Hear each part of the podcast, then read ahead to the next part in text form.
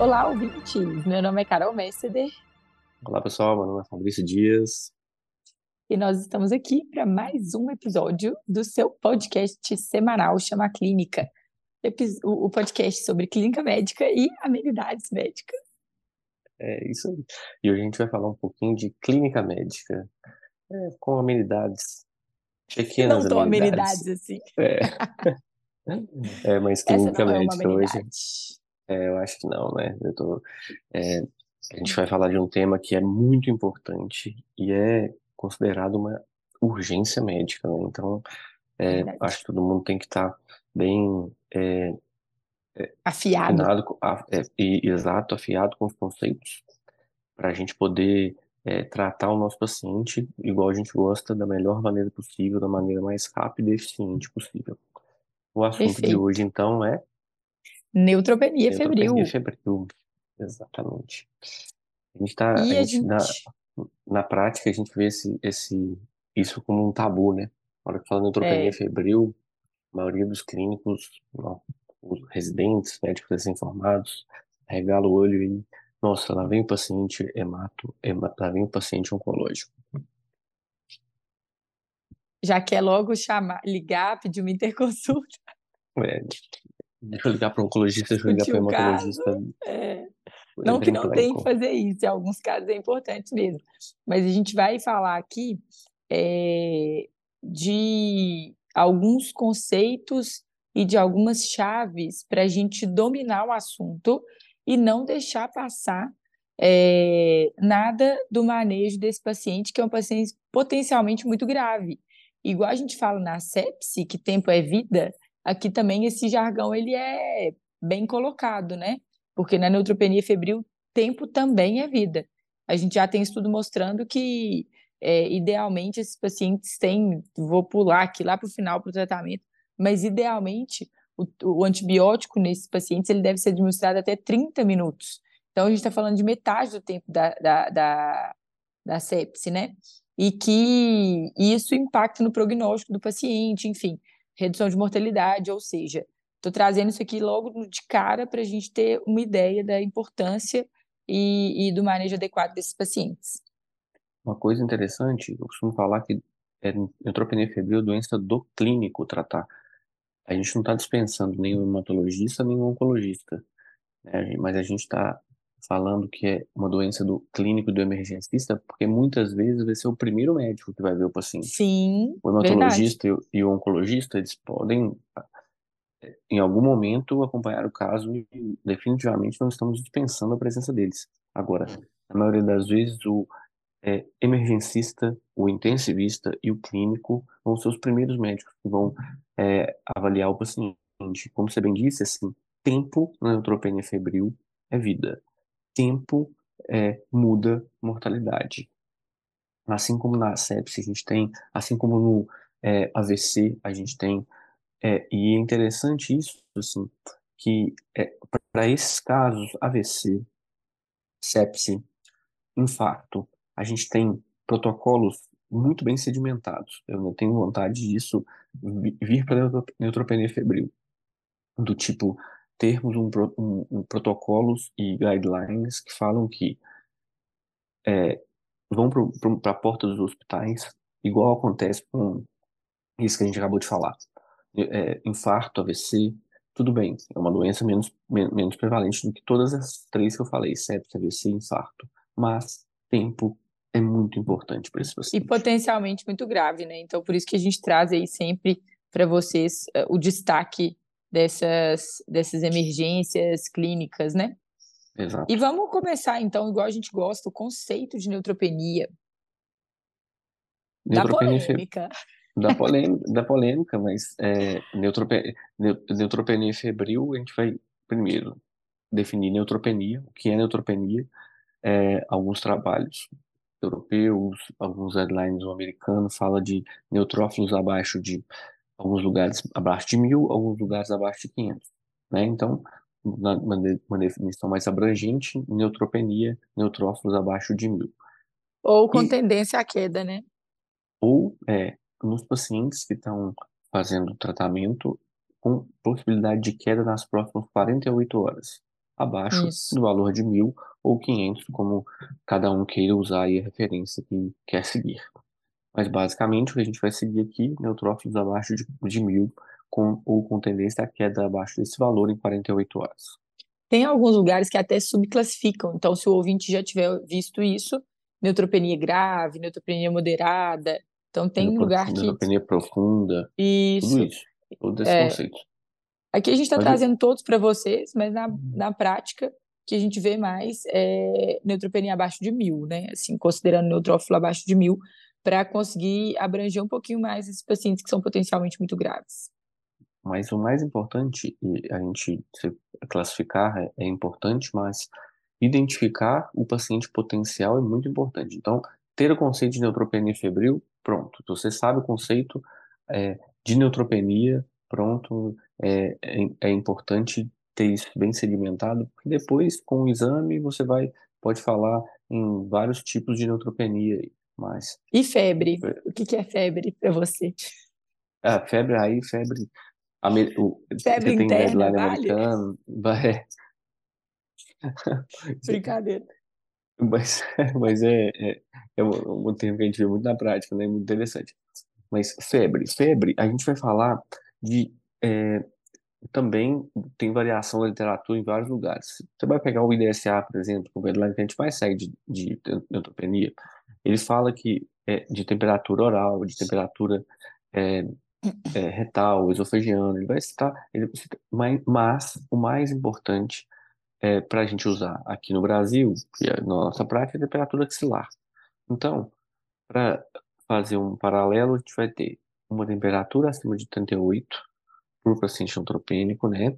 Ou duas, ou uma temperatura mantida por 60 minutos, uma hora acima de 37,8.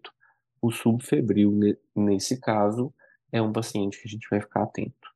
Então, nesse paciente com neutropenia e esses critérios de temperatura, opa, esse doente eu tenho que ligar uma luz, não vou falar nem amarela, laranja ou vermelha.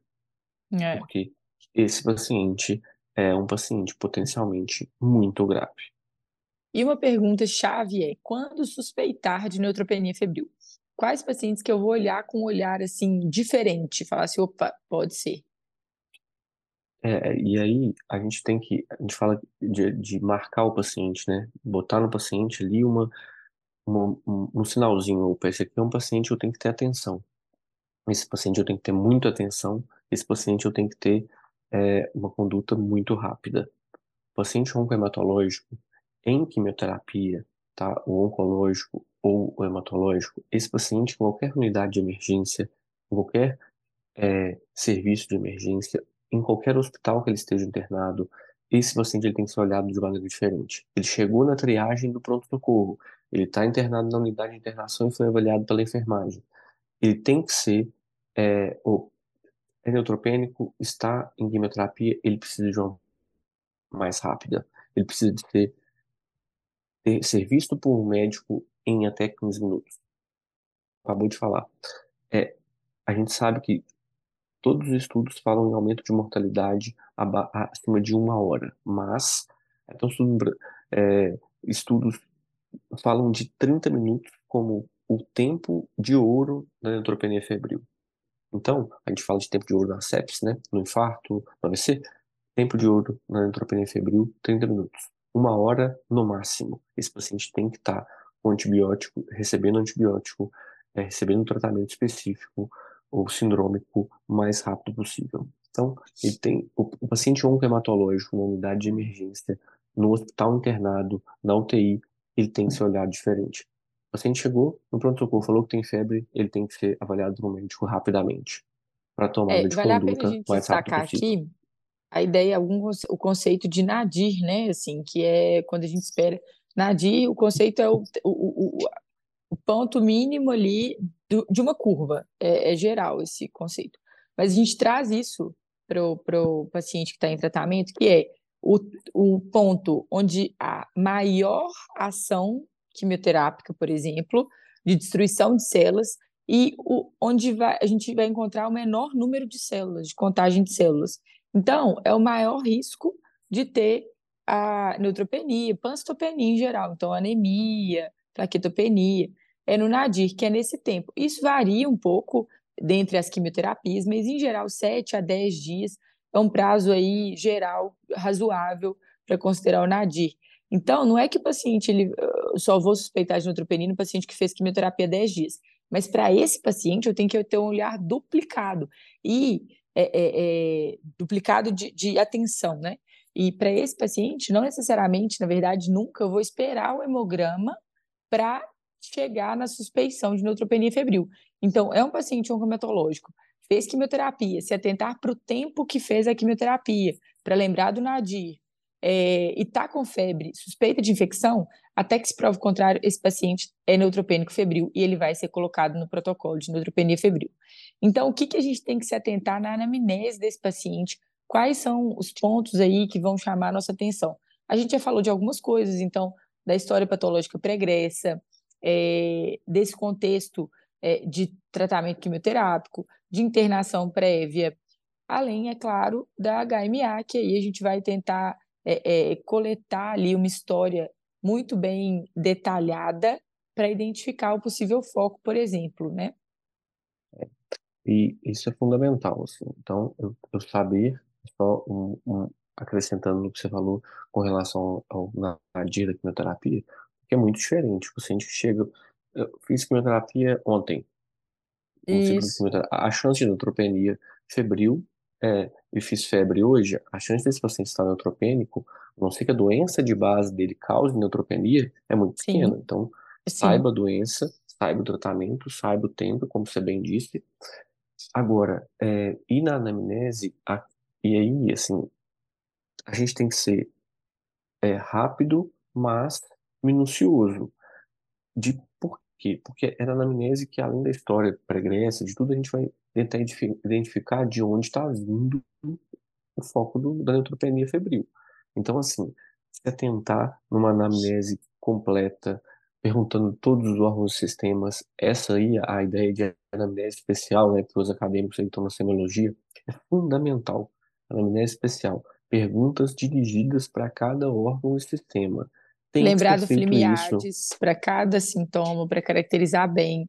Então, quando começou, o que está piorando, se tem fator de melhora, piora, se tem correlação com alguma Exato. outra coisa. Então, início, duração, tudo isso vai ser importante para a gente aqui. Isso. E outra uma coisa que é importantíssima, exame físico. A gente fala muito de exame físico completo. Nossa, essa é a nossa Ah, hashtag é, eterna. é exatamente, é exame físico completo. Tem, nesse paciente, mais completo ainda. Então, assim, às vezes no paciente que está com, por exemplo, com AVC, eu vou focar no exame neurológico, uma suspeita disso. Nesse paciente, não. É tudo pode ser o foco da febre. Tudo. E Ah, lembrar, eu- eu destaco aqui algumas coisas que às vezes a gente esquece no exame físico. Lembrar de cavidade oral, pensar em mucosite, lembrar dos acessos, gente, é importantíssimo. Paciente que está fazendo quimioterapia, às vezes tem um totalmente implantável.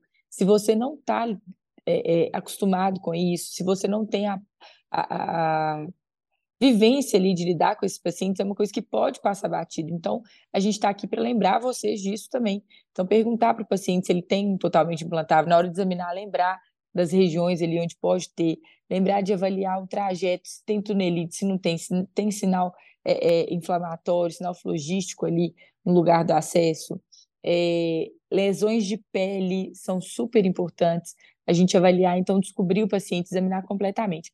Talvez, gente, esse é um paciente que a gente tem que tomar decisão rápido. Você vai começar, às vezes, não, não viu o foco evidente ali, começa o antibiótico e vai procurar depois, faz o exame físico detalhado. Mas lembrar, a gente só cumprimenta quem a gente conhece e a gente só procura o que a gente sabe que existe. Então, se eu não sei que esse paciente tem maior predisposição a ter mucosite, é, que tem acesso é, é, totalmente implantado, eu não vou procurar isso no meu exame físico, né? Então, lembrar disso, isso é parece bobo, mas não é, e a gente vê e sempre repete a, a, a, as ocorrências aí de às vezes deixar alguma coisa passar batido no exame físico, porque não é, é, lembrou de se atentar a alguns detalhes para esses pacientes. uma coisa, só um adendo importante, é, lembrar de, de um grupo especial de pacientes, dentro dos pacientes oncológicos ou hemato-oncológicos, pacientes tratando leucemia. Esses pacientes fazem até o conceito de nadir, um nadir diferente do paciente oncológico habitual, ou do paciente com uma neoplasia sólida. Ele faz um, um nadir de semanas. Então, assim, é, às vezes ele fica 28 dias neutropênico. Então, é muito tempo. Então, é, para quem está atendendo o paciente internado, por exemplo, às vezes o paciente já está usando algum tratamento, recorre com febre. Esse paciente tem que ser revisto totalmente. Ele tem que ser feito anamnese de novo, o exame físico completo novamente. Então, assim, e é exame físico minucioso, muito, muito, muito, muito bem feito, é, olhando, falou muito bem da boca, Carol, é região genital, região perianal, é, Lembrar que nesse paciente a gente não faz toque retal, né? É, é, Interdital, é, exame, é, é, ectoscopia, tá? Então, assim, não é para às vezes o paciente está fazendo uma infecção perianal, às vezes ele está fazendo, como você bem disse, uma, é uma infecção de cavidade oral. Então, assim, Teve um paciente que a gente identificou uma infecção fúngica, era um paciente, é, é, acho que era um contexto de tratamento de leucemia. Você lembra que era uma dor muscular e tinha umas alterações era cutâneas. Era uma candidemia. Era uma candidemia. Então, esse, esses pacientes, eles são muito, muito sensíveis a qualquer alteração. Então, assim, a, a Eu destaco de outra coisa, ali... a importância da gente valorizar os sintomas desses pacientes. Que às vezes o paciente fala de uma mialgia, você fala, ah, é inespecífico. Tá bom, gente, mialgia é inespecífico, mas tenta ligar umas, os pontos, sabe? Para esse paciente isso é mais importante ainda. Para todo mundo é importante, mas para esse paciente é o dobro de atenção nenhum, nenhum exame desses pacientes, nenhum sintoma desses pacientes deve ser é, hipovalorizado ou desvalorizado. Então, assim, Isso. qualquer sinal, opa, eu tive uma dor nas costas, opa lá, cuidado. Esse paciente Perfeito. é um grupo de pacientes muito especial. É um doente, olha o que a gente está falando aqui, falando de, de um doente que é complexo, mas que nossa conduta não é complexa. Nossa conduta é simples. Então, assim, simples mas bem feita, né? Então, assim, ela gera pra, da gente mais atenção, ela é, faz com que a gente tenha, eu, é, faz com que a gente tenha mais minúcia, seja mais minucioso no exame físico do paciente, mas ele jamais, jamais é, é, é algo que a gente não, não saiba no dia a dia. Então, assim, qualquer médico bem capacitado, ele tem capacidade de fazer um exame físico bem feito, de uma, fazer uma anamnese bem feita. Então, a gente tenta, chegou na parte do tratamento ainda. Por que eu estou falando isso? Porque o, o paciente oncohematológico, ele assusta. Ele, é a gente fica assustado com ele. Vira um tabu, igual gente, você falou no começo a, é, mesmo. Se a, gente, se a gente criar uma, essa barreira, a gente não vai conseguir tratar uma coisa que é de tratamento é, rápido e teoricamente simples. O e é o que a é gente é ama, na verdade, né? Que é o que é. a gente intervém e causa impacto na mortalidade. Exato. Isso é o que Exatamente. o médico ama. É salvar a vida, né? Então, é, é. para isso que a gente está aqui.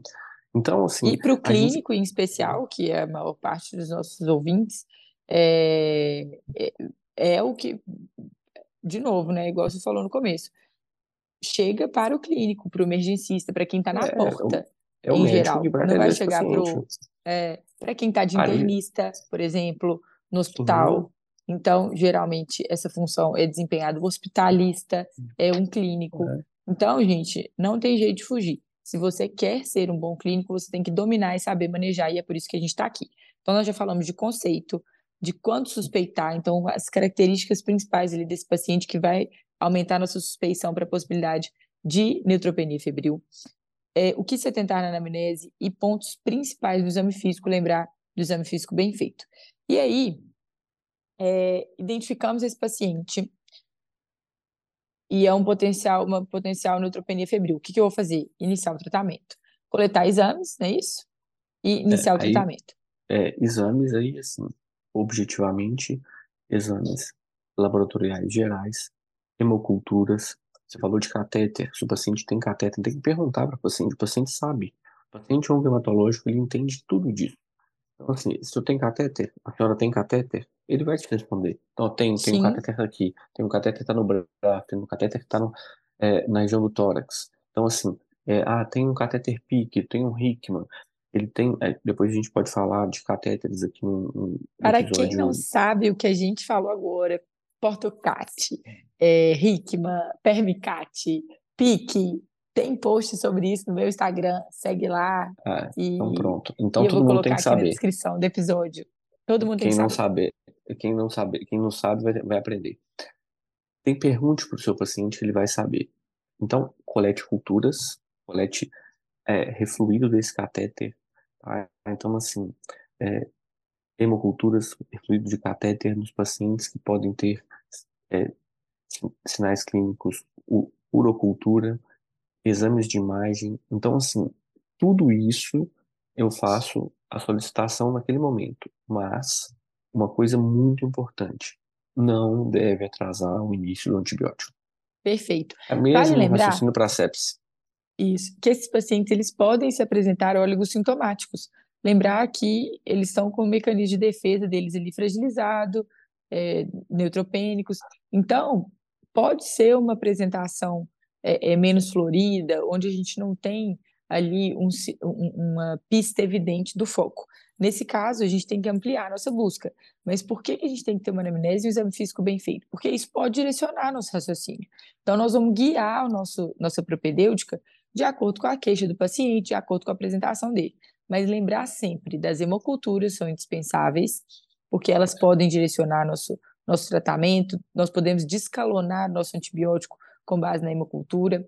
Lembrar do refluído, acho que isso também é muito importante. E aí o resto a gente vai pensar de acordo com cada paciente. É, exames gerais é, é, são importantes também, até lembrar que as síndromes elas podem se sobrepor. Então, o paciente neutropênico pode estar séptico, né? Sim. Então, aí a gente vai eu lembrar das acho que da sepse nesse paciente, é, e sepse nesse paciente tem que ser pesquisado, né? Então, assim, Exato. Então, lembrar do. SOFA, exatamente. Esse paciente é indispensável fazer o SOFA dele. Então, É, é, é, é, isso que é legal, assim, a gente vai criando ao longo desses episódios, a gente vem conseguindo fazer isso, que é aumentar o script de doença do, do ouvinte. Então, lembrar da sepse, lembrar do que a gente tem que fazer, de como manejar esse paciente, e aqui no neutropênico, a gente vai sobrepor esse raciocínio, lembrando das peculiaridades do paciente neutropênico. Então, é, é, pode falar. não, é uma, porque eu, eu falo isso porque até uma particularidade, umas particularidades que a gente vai falar daqui a pouco sobre o tratamento, e vocês podem falar assim, ah, mas é, não vai mudar a conduta eu é, identificar que esse paciente está séptico, porque o que melhora a so- a sobrevida na sepse é É o antibiótico na antibiótico. primeira hora. Alto lá. Pode ser que, dependendo da é, sepse, ou principalmente se ele tiver, por exemplo, hipotensão, instabilidade hemodinâmica, isso não é choque séptico, isso é sepse, esse paciente vai ter que ser tratado de maneira diferente. O tratamento dele é um pouquinho diferente do que É, o são tratamento ajustes, né, que nós vamos fazer, direcionar. É. Então, por isso que é importante. Então, assim, A nesse hiperlactatemia paciente, nesses pacientes tem um valor diferente de prognóstico, inclusive. Então, então, é várias coisas a gente tem que ficar muito mais atento. Então, e é um, um paciente com risco muito maior de fazer sepsis, né? Um suprimido grave. exatamente. Então, posto isso, lembrar da propedêutica que a gente acabou de falar e o tratamento. Tratamento, antibiótico terapia, a gente já falou, deu spoiler lá no primeiro minuto do episódio, mas o que que a gente deve lembrar na antibiótico terapia desse paciente? Quais são os patógenos mais comuns? E aí a gente vai escolher nossa antibiótico terapia. Eu vou deixar o rei do antibiótico falar, não vou falar nada nessa Hum. parte. Ele vai chegar? Não. Não, você mesmo. É, o antibiótico na neutropenia febril. Isso é- aí a gente vai falar um pouquinho só de microbiologia antes. Microbiologia na neutropenia febril foi mudando porque a gente foi ampliando a nossa capacidade de detecção de patógeno, né? Lá no início dos estudos de neutropenia febril, a gente tinha lá os corpos gram-positivos como germes mais comuns e isso foi mudando porque, nossa, primeiro a, gente, a- o paciente é, começaram a ter muito mais estudos com pacientes internados, então é, os patógenos gram-negativos, as enterobactérias começaram a aparecer com mais frequência. Dentre elas, as enterobactérias, a gente não pode esquecer de pseudomonas. Até por isso, a, a nossa escolha do, do antibiótico para o neutropênico febril, ela vai ter que incluir uma cobertura de pseudomonas. E a, o esquema clássico, o antibiótico clássico mais usado para neutropenia febril é o cefepime, cefalosporina de quarta geração, tem ação anti-pseudomonas, tem uma ação boa contra qualquer gram positivo, estou falando de é, Staphylostrepto, muito boa para estrepto, até por isso a gente prefere o cefepime do que o ceftazidime, tá? O ceftazidime é, é uma, é uma, uma cefalosporina de terceira geração com ação de pseudomonas, mas a cobertura de estrepto do, do cefepime é melhor, ele tem uma cobertura um pouquinho mais ampla. Então, assim, por isso o cefepime é o antibiótico de escolha no neutropênico febril. Outra questão sobre aí sobre o a, a, a, a gente ter a mesma cobertura antimicrobiana na, na teoria, que é a piperacillina tazobactam, o tazocin, que a gente usa para o neutropênico febril também. Existem alguns estudos de não inferioridade de cefepime e tazocin, quando a gente fala de mortalidade. Existem alguns estudos que falam que o cefepime tem uma mortalidade menor, mas aí com alguns vieses e e alguns estudos até sem uma diferença, uma relevância estatística importante, mas fato é que alguns guidelines já, já principalmente guidelines europeus, já falam que a gente pode utilizar o tazocin no tratamento do, do, do, do neutropênico febril. Mas É a gente criar uma regra aqui, uma regra aqui, cefepime 2 gramas de 8 em 8 horas para Lembrar que esse o paciente não neutropênico febril, isso, tá? imunossuprimido. É, Imunossuprimido. só completando aqui um ponto sobre o tazocin versus cefepime no paciente neutropênico, tem alguns estudos colocando aí é, o impacto do tazocin sobre a microbiota intestinal, a flora do paciente, e que o tazocin teria maior impacto nisso. E a gente sempre prefere uma medicação que não vai agredir tanto a microbiota do paciente, porque isso a longo prazo tem N é, é, É, é possibilidade bem de desfecho pior. É, é bem controverso. Mas existem estudos nessa área e quem é super defensor do Cefepime coloca isso aí como um ponto a mais para a gente usar o Cefepime. Então, só para colocar o ouvinte a par dessa discussão toda. e uma- aí, algumas particularidades aí do paciente neutropênico, por exemplo, se meu, se minha suspeita é seio da face, por exemplo, a zocinha é melhor. Então, é, outro, e uma coisa importante para esse paciente, né? Sempre trate o foco. Sempre Perfeito. trate o foco. E Então, assim, lembrar também de foco mantido. Exato, Sim, tudo isso. Então, assim, né? sempre trate o foco. Eu tô, é, o paciente neutropênico febril, ele pode ter um foco de infecção. Muitas vezes ele é uma neutropenia sem foco definido. Ok, cefepime 2 gramas de 8 em 8 horas, mas se eu tenho um foco infeccioso, eu vou manter a cobertura antimicrobiana, mas eu posso guiar meu antibiótico para aquele foco. Exemplo, um paciente com infecção é, em, em região perianal, por exemplo eu não posso deixar de cobrir anaeróbio. Então, eu Uhum. associo, por exemplo, o metronidazol ao cefepime, ou eu dou o tazocin, que a gente acabou de falar. Então, assim, é, é, eu tenho que considerar o foco na hora do tratamento, porque eu- apesar de é, ser uma doença, uma síndrome, né, que é, muitas vezes ela vai se apresentar sem um foco definido, se ele se apresentou, opa, corro lá e dou antibiótico. Também pensando no foco é, infeccioso. Perfeito. E quando que eu vou cobrir é, fungo? Quando que eu penso, quando que eu vou pensar em fungo para esses pacientes? Aí, habitualmente, nos pacientes de alto risco de infecção fúngica invasiva, esses pacientes são é, esses neutropênicos profundos e persistentes, exemplo, osteoTMO, implante medula óssea, exemplo, nos, na nas leucemias. Esses pacientes são considerados os de maior risco de neutropenia febril com infecção fúngica invasiva. Aplasia de medula óssea, são pacientes persistentemente neutropênicos, ou de neutropenia muito prolongada. Então, eu destacaria esses três grupos de pacientes como os de fator de risco principais para infecção fúngica é, invasiva. Nos pacientes em segundo episódio de neutropenia febril, com febre persistente, a despeito do uso de antibiótico de largo espectro. Nos pacientes A maioria dos guidelines coloca isso, né? Assim, por exemplo, paciente que se manteve febril ali a, a despeito do, do início do, do anti, antibiótico terapia adequada ali, começamos. Então, dá um exemplo aqui mais palpável para os ouvintes.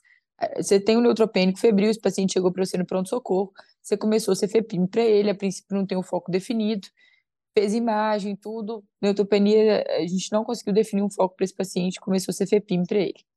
É, 72 horas depois, o paciente mantém febre, mantém ali critérios é, é, é laboratoriais, aumento de PCR, leucocitose, enfim, isso tudo é sinal para a gente de que tem uma infecção que não está sob controle.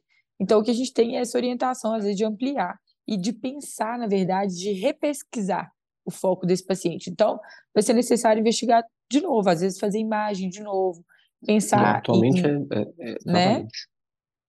É, pesquisar tudo de novo. Porque às vezes escapou alguma coisa, às vezes era muito inicial, não foi possível identificar. Então, é, é um paciente que nós vamos ter que ter muito, muito, muita atenção.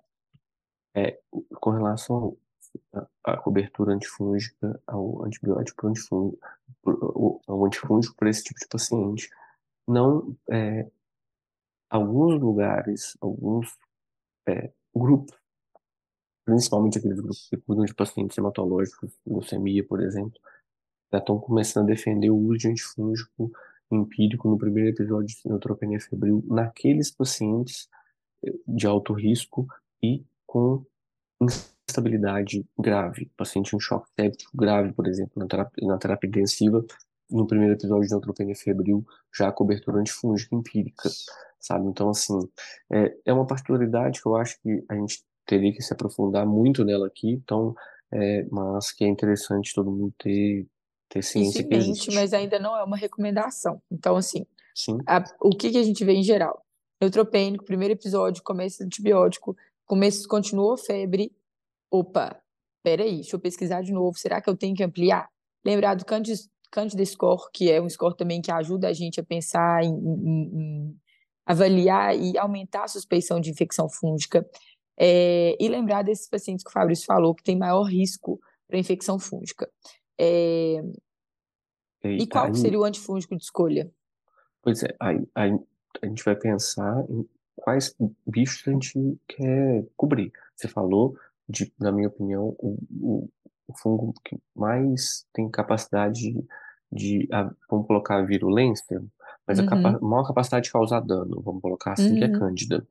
Mas, nesse paciente, ele pode ter infecção por aspergilos, ele pode ter, que é aspergilose pulmonar, que nesse paciente de TMO, paciente de leucemia, é, paciente, que são os pacientes de maior risco, que a gente está falando de infecção fúngica, o aspergillus é uma das maiores causas de mortalidade.